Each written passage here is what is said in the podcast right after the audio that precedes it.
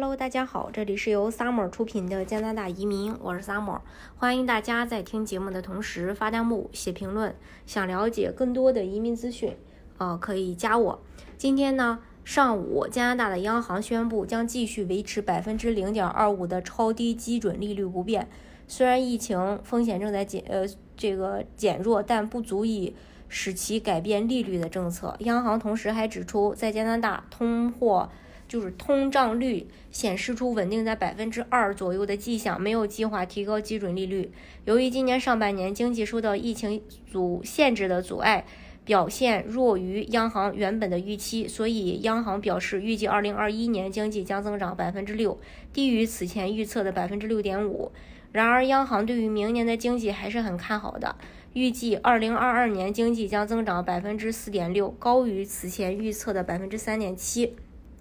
另外，加拿大央行还认为，由于经济形势已经有所改善，为此每周收购的联邦债券将从三十亿加元减少到二十亿加元。央行也表示，在基准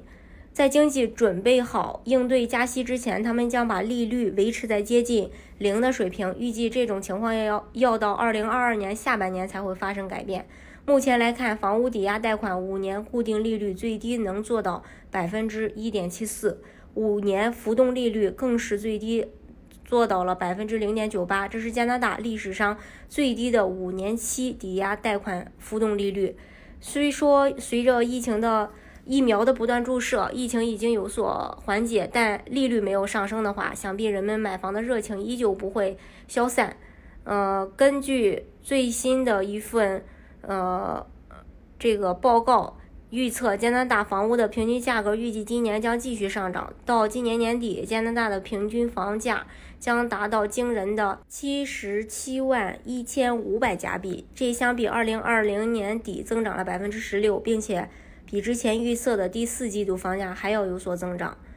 嗯，然后在过去这个六个月里飙升的房价，以及人们对有限。房屋供应的激烈竞争让不少加拿大人都对无法改善他们的住房状况而感到沮丧。不过，随着房价的稳定，许多这些潜在的买家将有时间积累更多的首付，他们很快就应该有机会进行房屋交易。在这份报告当中，最大的增长预计发生在大蒙特利尔地区，该地区的价格增长达到了百分之十七点五。紧随其后的是渥太华，预计将增长百分之十七。今年到目前为止，加拿大的地产市场已经出现了大幅增长。二零二一年第二季度，加拿大房屋的总和价格同比增长了百分之二十五点三，达到了七十二点七万加币。报告认为，这是由于库存持续短缺造成的，尤其是独立屋的价格涨幅最大，同比上涨了百分之二十七点一，达到了七十六点五万加币。另一方面，公寓。只上升了百分之十一点七，达到了百分之五十二点五万加币。尽管疫情激起了人们对拥有大空间的郊区住宅的兴趣，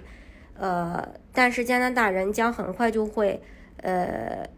就是这个回市中心，呃，还有这个。年轻人总是会被吸引到市中心的核心地带。一旦疫情造成的恐惧减少，能够步行前往餐馆、娱乐场所以及不同社区，将会再次成为潜在买家的首要需求。大家如果想具体了解加拿大的移民政策的话，可以加我。